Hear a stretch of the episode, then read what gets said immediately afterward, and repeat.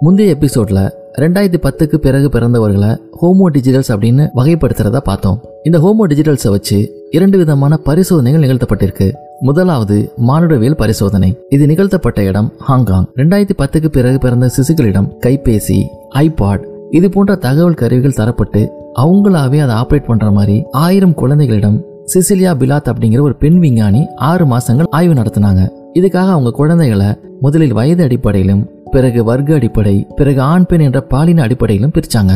இந்த பரிசோதனைகள்ல ஒரு வயசுக்கு உட்பட்ட குழந்தைகள் ஐபாட் கைபேசி இவைகளை யாருமே சொல்லி தராம ஆனா செஞ்சுச்சுங்க. ஆண் மற்றும் பெண் குழந்தைகள் ரெண்டு வயசுலேயே செயலிகளை தேடி போய் இன்னும் காண முடிஞ்சது. ஒன்றரை வயது குழந்தை தான் ஃபாலோ செய்த ஒரு குறிப்பிட்ட இணையத்தை மறுபடியும் ப்ரௌஸ் செஞ்சு அதோட தொடர்ச்சியை பின்தொடர்ந்துச்சு. இதற்கு பராமரிப்பாளருடைய உதவியும் அதுக்கு தேவைப்பட்டுச்சு.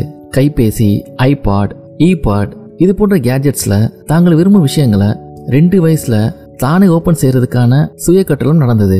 தகவலை பரிமாறும் அளவுக்கு முன்னேற்றம் இருந்தது. மேற்கண்ட இந்த ஆய்வு முடிவுகள் ஏழை செல்வந்தர் இனபேதம் பாலின வேறுபாடு இதெல்லாம் கடந்து இந்த டூ தௌசண்ட் டென் கிட்ஸ்க்கு மத்தியில் தொண்ணூத்தி ரெண்டு சதவீதம் இருந்தது.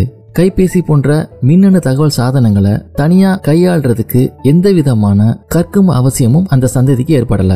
அந்த வயசுலயே தகவல் கருவிகளை கையாள அவங்க எடுத்துக்கிட்ட வேகம் அப்படிங்கிறது சில அதிர்ச்சியான தகவல்களும் கொடுத்துச்சு. சிசிலியா இந்த தகவல்கள் தனக்கே ஆச்சரியத்தை கொடுத்ததாக சொன்னாரு.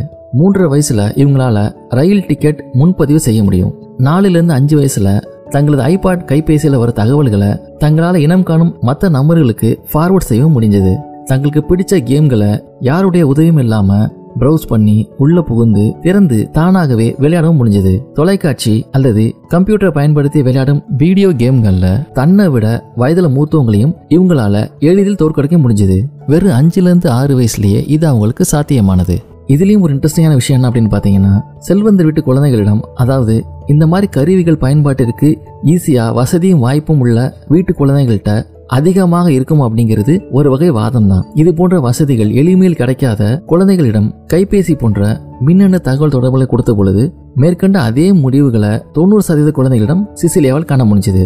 இன்னும் சொல்ல போனா இந்த வாய்ப்புகளை பயன்படுத்தி முன்னேற்றம் குறித்த சர்வைவல் இன்ஸ்டிங் அப்படிங்கிறது செல்வந்தர் வீட்டு குழந்தைகளோட இவர்கள்ட்ட அதிகமாகிறதையும் அது ஊக்குவிச்சிச்சு. இப்போ ரெண்டாவது ஆய்வுக்கு போவோம். இது கொஞ்சம் வித்தியாசமானது.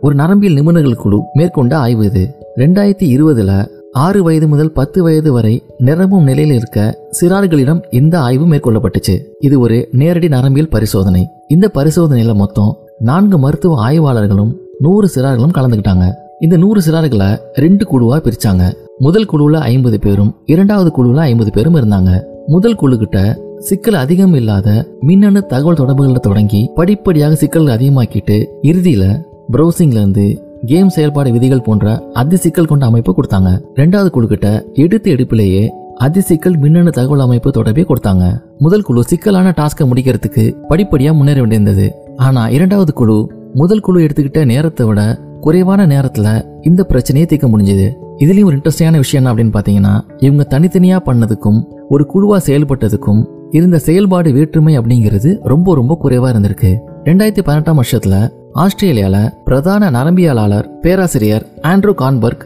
இந்த சோதனைகளை நடத்தினாங்க. இந்த சோதனைகள் பல இடங்களில் நடத்தப்பட்டுச்சு. அந்த சிறார்களோட சொந்த இல்லங்கள் தீம் பார்க் விமானத்துல பறந்தபடியே இது மாதிரி இடத்த மாத்தி மாத்தி உட்கார வச்சு கையில மின்னணு கருவிகளை கொடுத்து பார்த்தாங்க. ஆறு முதல் பத்து வயசு வரைக்கும் இருக்கிற சிறார்களுடைய ஃபோக்கஸும் கவன ஒருங்கிணைப்பு எப்படி இருக்கு அப்படிங்கறத பத்தி ஆராய்ச்சி செய்யறதான் இந்த ஆய்வோட நோக்கம்.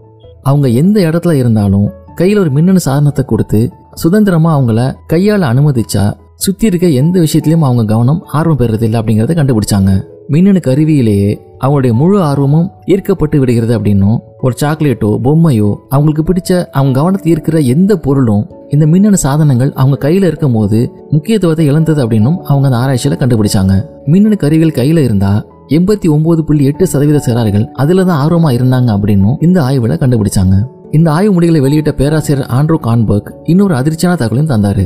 எப்படி இந்த ஆன்லைன் சந்ததி தன்னை தகவல் தொழில்நுட்ப கருவிகளுக்கு தகுந்த மாதிரி அடாப்ட் பண்ணிக்குதோ அதே மாதிரி இந்த சந்ததி வளர வளர நானோ தொழில்நுட்பம் உங்க வேகத்துக்கு ஈடு கொடுக்கும் விதமா அதோட வளர்ச்சி அடையுது அப்படிங்கிற ஒரு அடிப்படை முடிவையும் அவர் வெளியிட்டாரு. சரி இந்த ரெண்டு ஆய்வுகளும் வெளிநாட்டில் நடத்தப்பட்டுச்சு. நம்ம இந்தியாவில் இந்த டூ தௌசண்ட் டென் கிட்ஸை வச்சு எதுவும் ஆய்வுகள் தரவுகள் இருக்கா அப்படிங்கிறத அடுத்த எபிசோடில் பார்க்கலாம்.